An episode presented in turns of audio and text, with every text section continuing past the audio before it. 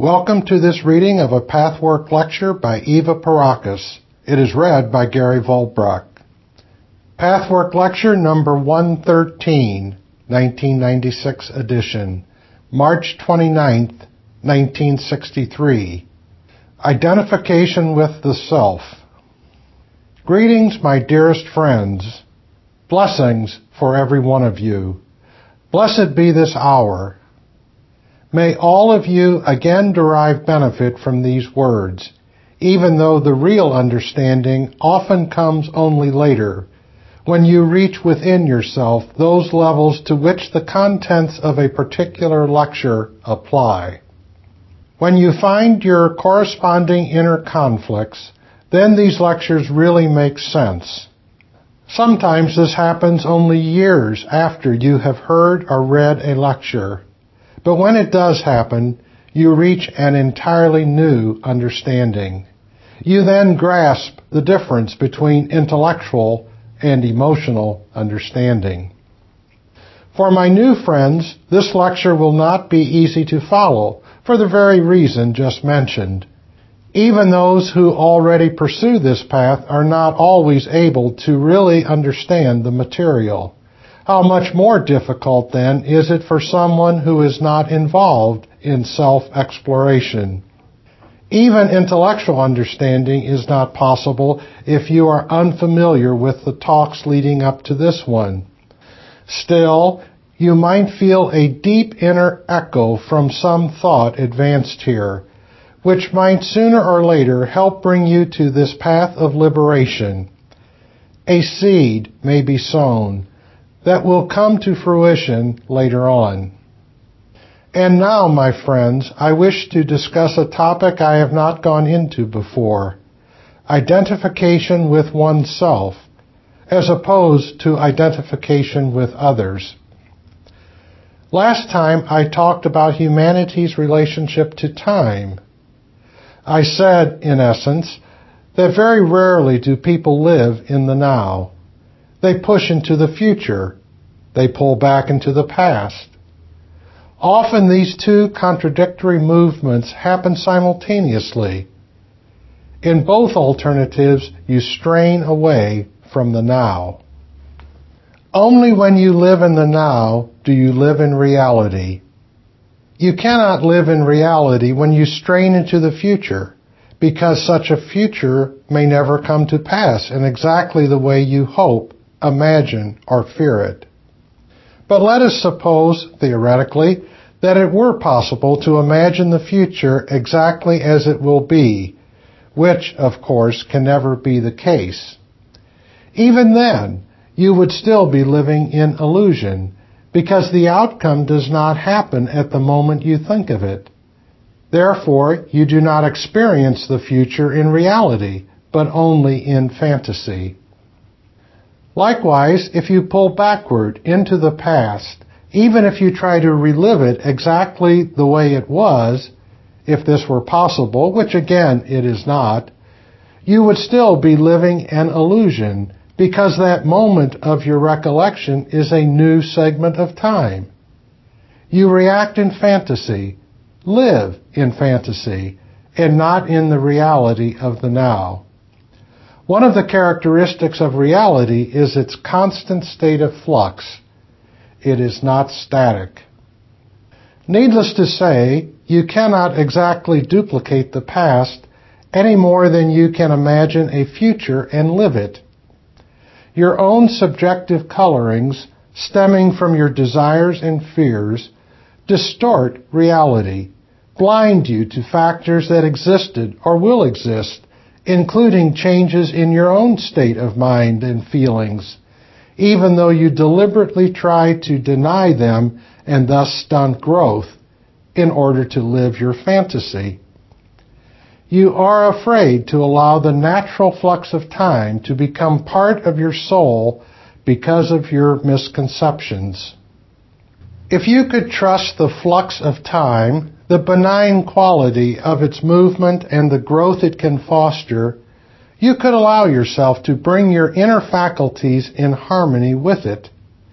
You would then not need to manipulate time by holding it back or pushing it forward. You would not need to fear or wish for fulfillment in the future. Nor would you have to reach back into the past for fulfillment. This, after all, happens only because you do not trust the future. You do not trust yourself to live the now when the future comes. This distrust is often partly justified because your destructive, unrealistic concepts and attitudes prevent fulfillment in the now. But by either pulling back into the past or pushing forward into the future, you seek the wrong remedy for these obstructions. You seek an easy way out rather than tackling whatever prevents you from living as fully as you are meant to. In order to live in the now, in reality, you have to have a keen sense of your own reality. All too often, you lack this. In fact, most people do not experience themselves in reality. This happens mostly through a subtle process.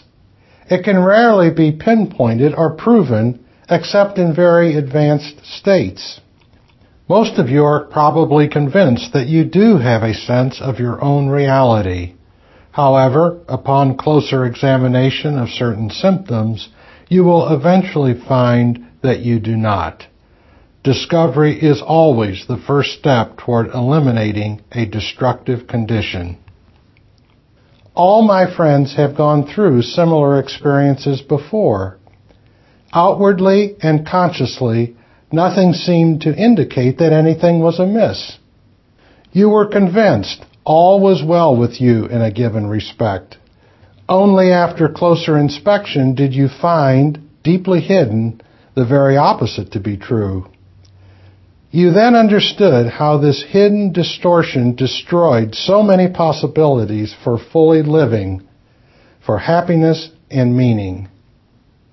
Finding what is can never harm you.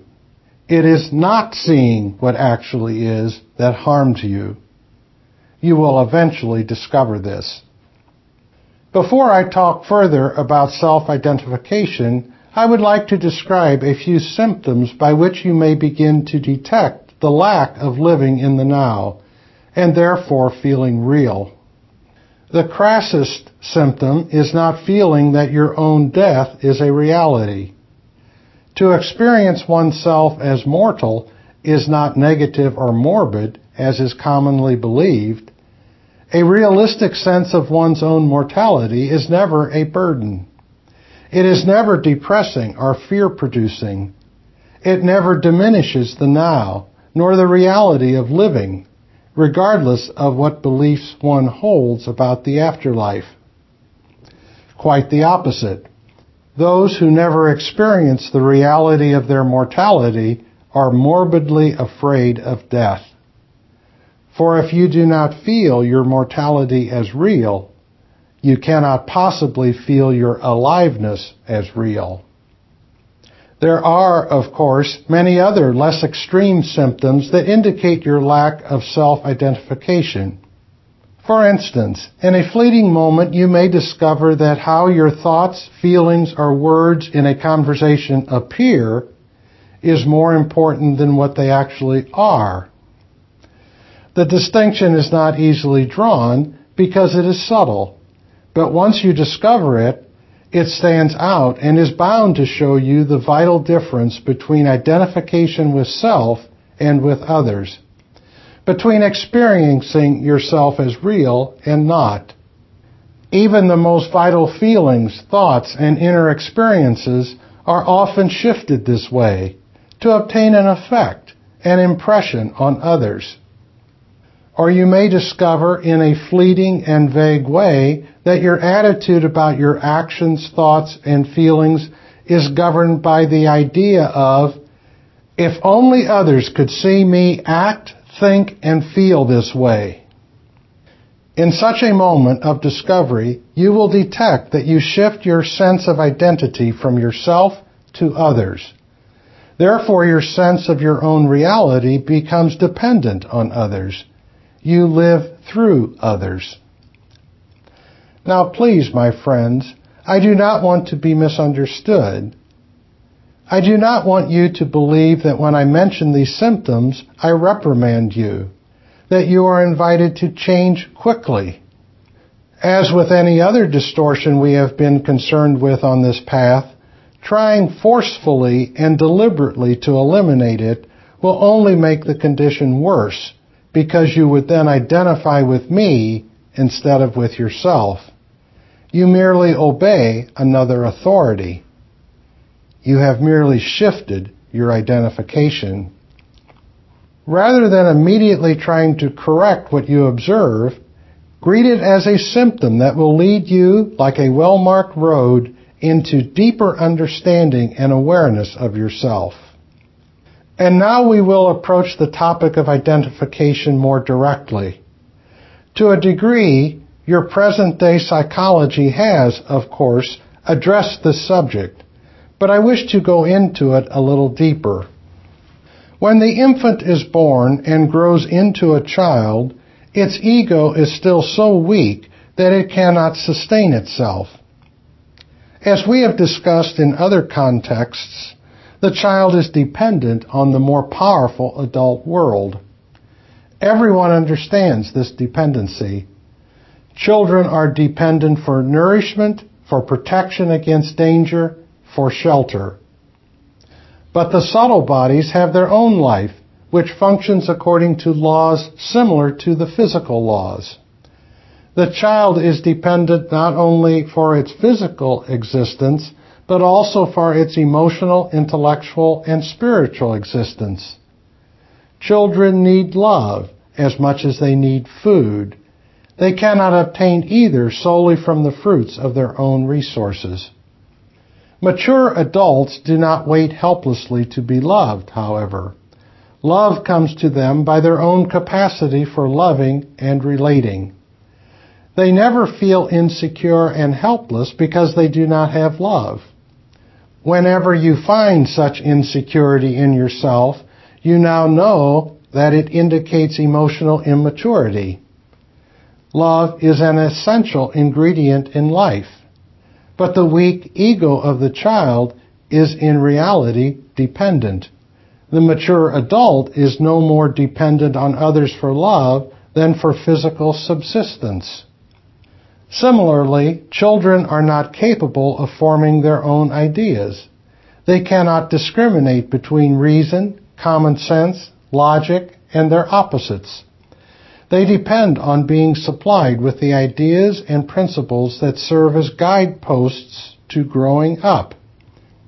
To deny children such guideposts would not promote independence. On the contrary, if you let children starve, they do not become better equipped to cope with the struggle for existence. If you do not give children love, they do not become better able to love. Just the opposite is true.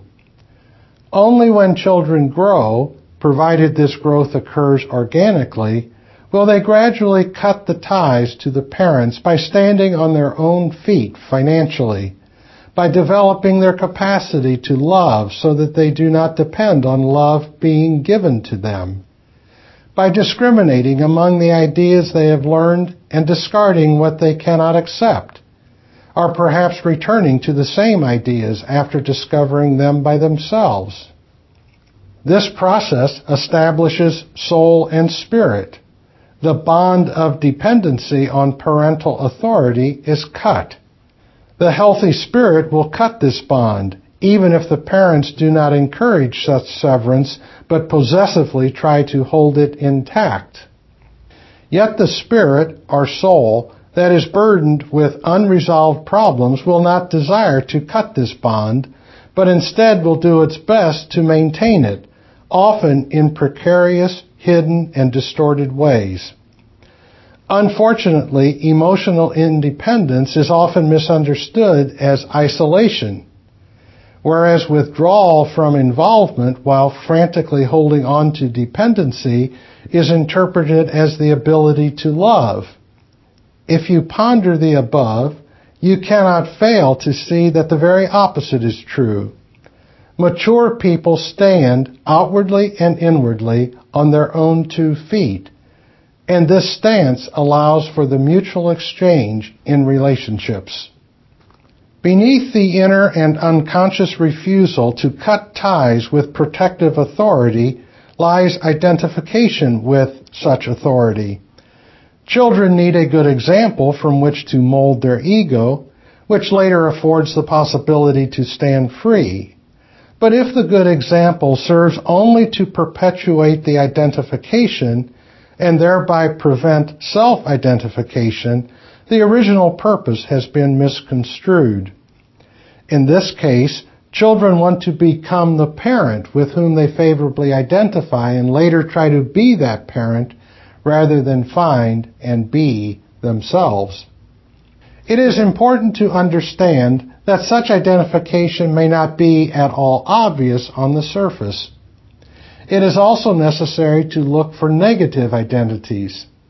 In other words, a parent whom one hates and certainly does not want to emulate can, on an unconscious level, also be identified with in one's very fear of ever being like this parent, coupled with suspicion that one might be, is an embedded identification with perhaps a vague sense that this parent may be better off despite unlovable traits.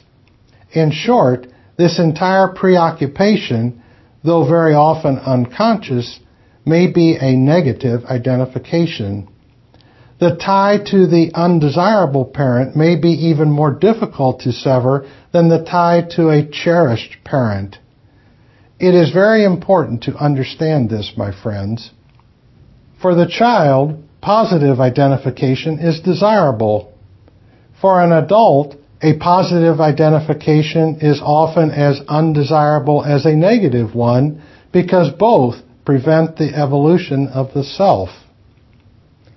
I would warn you against trying to adjudge or evaluate how you identify with others merely with your intellect. This may be very misleading. Only extensive work on this subject will reveal the truth. You may consciously admire and wish to emulate one parent and despise the other. Yet, in the course of this work, many of you have found that you have attitudes and behavior patterns similar to those of the despised parent. This often came as a shock, but such insights indicate that you identify with the very parent you least wish to be like. So beware of quick judgments. You unconsciously substitute others for your parents, who were the original objects of identification. Often such substitution not only occurs among individuals, but also among national, religious, and political groups. In this psychological distortion, even minority groups rebelling against the majority can serve individuals as means to identify with. Conformity is a consequence of the need to identify with someone more powerful. Conforming can occur under the guise of nonconformity, especially if such individualism is very strained and too great a point is made of it. So often, a rebellious minority believes they are free and, according to all appearances, they defy conformity. But whenever the stringent need to prove something exists, one can certainly find a flaw underneath. Truly independent, free individuals do not have to make a show of it. They do not have to be militant about it. So a rebellious, non-conforming minority may very well serve as a substitute authority to identify oneself with. People may also identify with causes.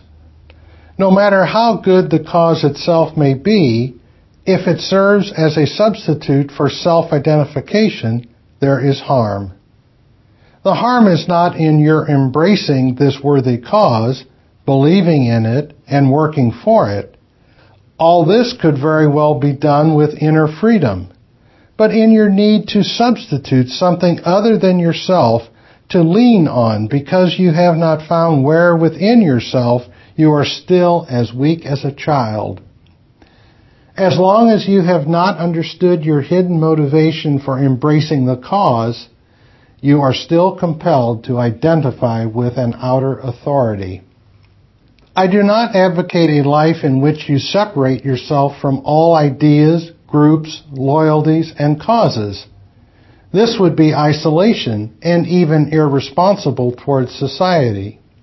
But there is a great difference, my friends, between embracing a cause out of a healthy conviction and inner freedom, gaining sustenance from your inner resources, and using worthy causes to replace the well that exists within you, waiting to be tapped. The extreme form of identification with others because of a weak ego is conformity to public opinion, parroting the views of others. This condition exists in almost every human being in one form or another, only in a subtle way that is difficult to detect. That certainly does not mean that it is not important to find it and grow out of it. Some time ago, I lectured on self-alienation. Needless to say, there is a connection between that topic and the one we are discussing, although they are not the same. Self-alienation comes from the failure of identification with the self.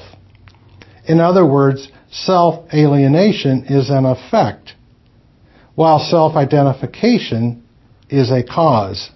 Whenever you find an emotional dependency on others, you can be sure that you have, in some respect, failed to establish your selfhood.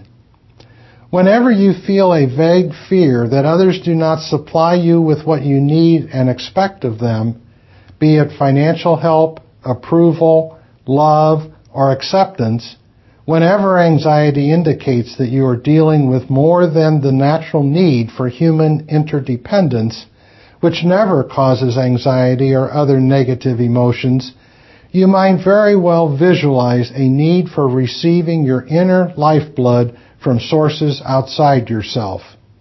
That such a state of affairs is not natural or necessary hardly needs to be emphasized once you see it clearly. From this insight, it follows that you can change, that you do not have to live in such useless dependency which weakens rather than strengthens you. Do not overlook your rebellion against the need of being accepted or agreed with. You know from past experience that behind such rebellion, you very often find a stringent need for the very thing you rebel against. When the emotional and spiritual umbilical cord has not been cut, the self cannot possibly grow it can grow to only a very limited degree, as the baby in the mother's womb can grow to only a certain point. In order to effect further growth, the baby has to evolve. The umbilical cord has to be cut. Only then is further physical growth possible. The process is no different for the inner personality. When the inner umbilical cord is not cut, you are, in the truest sense, dependent on others for your right to exist. All the psychological aspects of appeasing, betraying, and self-alienation simply indicate that you have not yet been able, at least in certain areas, to identify with yourself. Therefore, you have no sense of your own reality and cannot experience each living moment in its fullness. Wherever such lack of selfhood, such dependency on others exists, you are bound to find that you try to use others. Since you condemn yourself to living a parasitic life, you cannot help using those on whom you depend. In this hidden using, the distortion of your imagined love can be found. You pretend love when you merely need and have to use, because without such manipulations you feel yourself sinking. You feel you have no reality other than the reality accorded to you by others. The more you use those whom you need, the weaker you become, and, therefore, the more do you believe that you need others to strengthen you. Living in the now is living in the wave of time. In your dimension, time flows in a certain rhythm. This movement can be determined by the seasons, by day and night, by the positions of the planets constantly orbiting through space. Their movements create rhythmic waves. Over the centuries, humanity has sensed to a tiny degree certain laws of the rhythmic movement of time, for example, in astrology. Yet only very limited understanding has been gained here. But everyone knows and often even expresses this sense in terms of having good or bad times. Whatever one undertakes during good times has good results. One feels freer than usual in spite of problematic conditions. One has a hopeful outlook and fulfillment comes at least to a degree.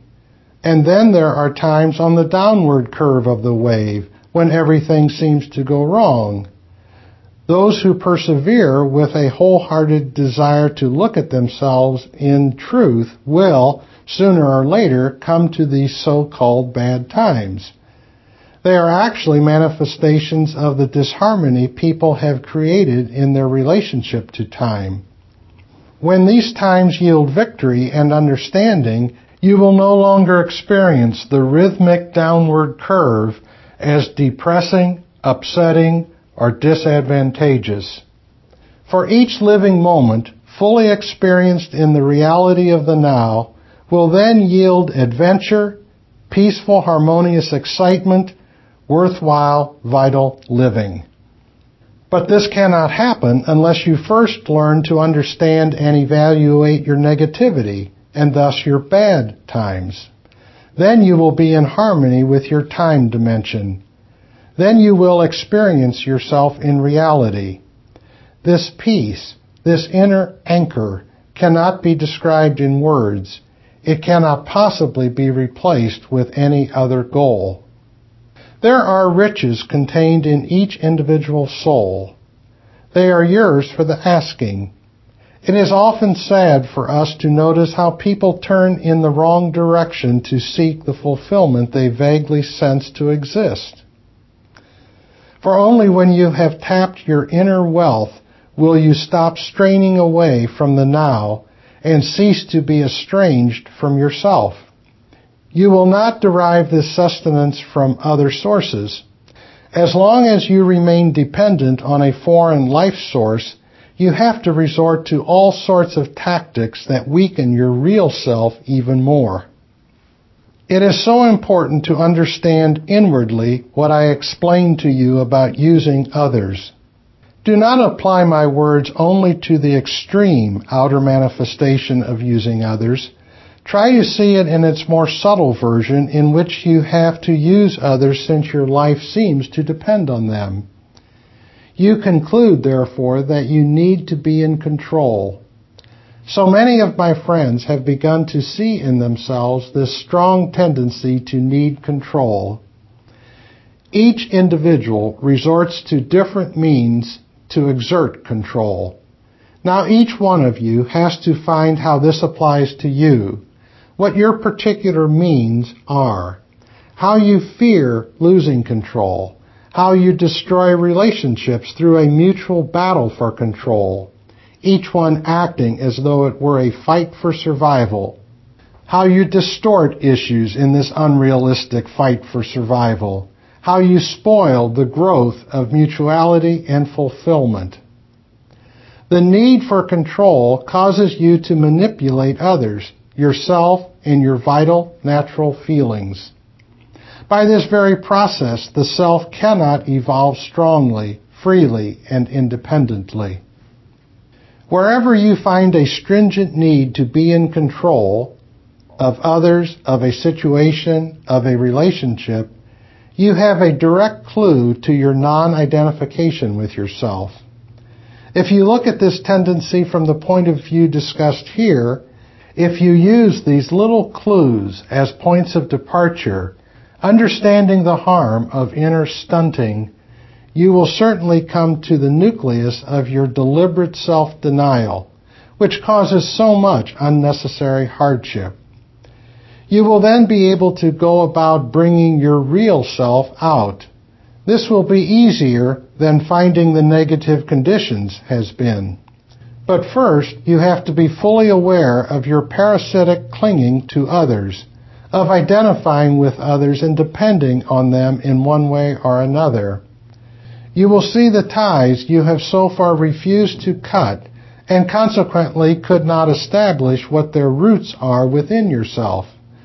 Once you find these roots, it will be comparatively easy to cut the ties and become yourself. And now, my friends, you have a few weeks to ponder this lecture. Since you will have an opportunity to ask questions pertaining to each lecture at the discussions, we will now deal with questions that have no bearing on this lecture. Question. Will you kindly explain the phenomenon of sleep? Answer. Your subtle bodies need to shed the burden of the physical body, of gross physical matter. You could not sustain a lifetime without this rest. Physical matter is a burden to the real personality. I mean that literally. You need a respite from this burden in a different dimension where you can move and be free. In this other, wider, freer dimension, there is relaxation and a gathering of strength. This is essentially the main reason for sleep to free oneself of gross matter and to move into a wider dimension actually restores the physical organs through the psychic bloodstream, which is regenerated during sleep. The psychic, our subtle bodies, are always the cause. The physical body is the effect. With great love, I now leave you, blessing each one of you. This blessing contains a great strength, a substance that can bring truth and regeneration to your soul, so as to find the necessary stamina and will to establish yourself in yourself. Be in peace. Be in God. This has been a reading of Pathwork Lecture number 113 for more information about other Pathwork materials and programs, please visit the International Pathwork Foundation website at www.pathwork.org.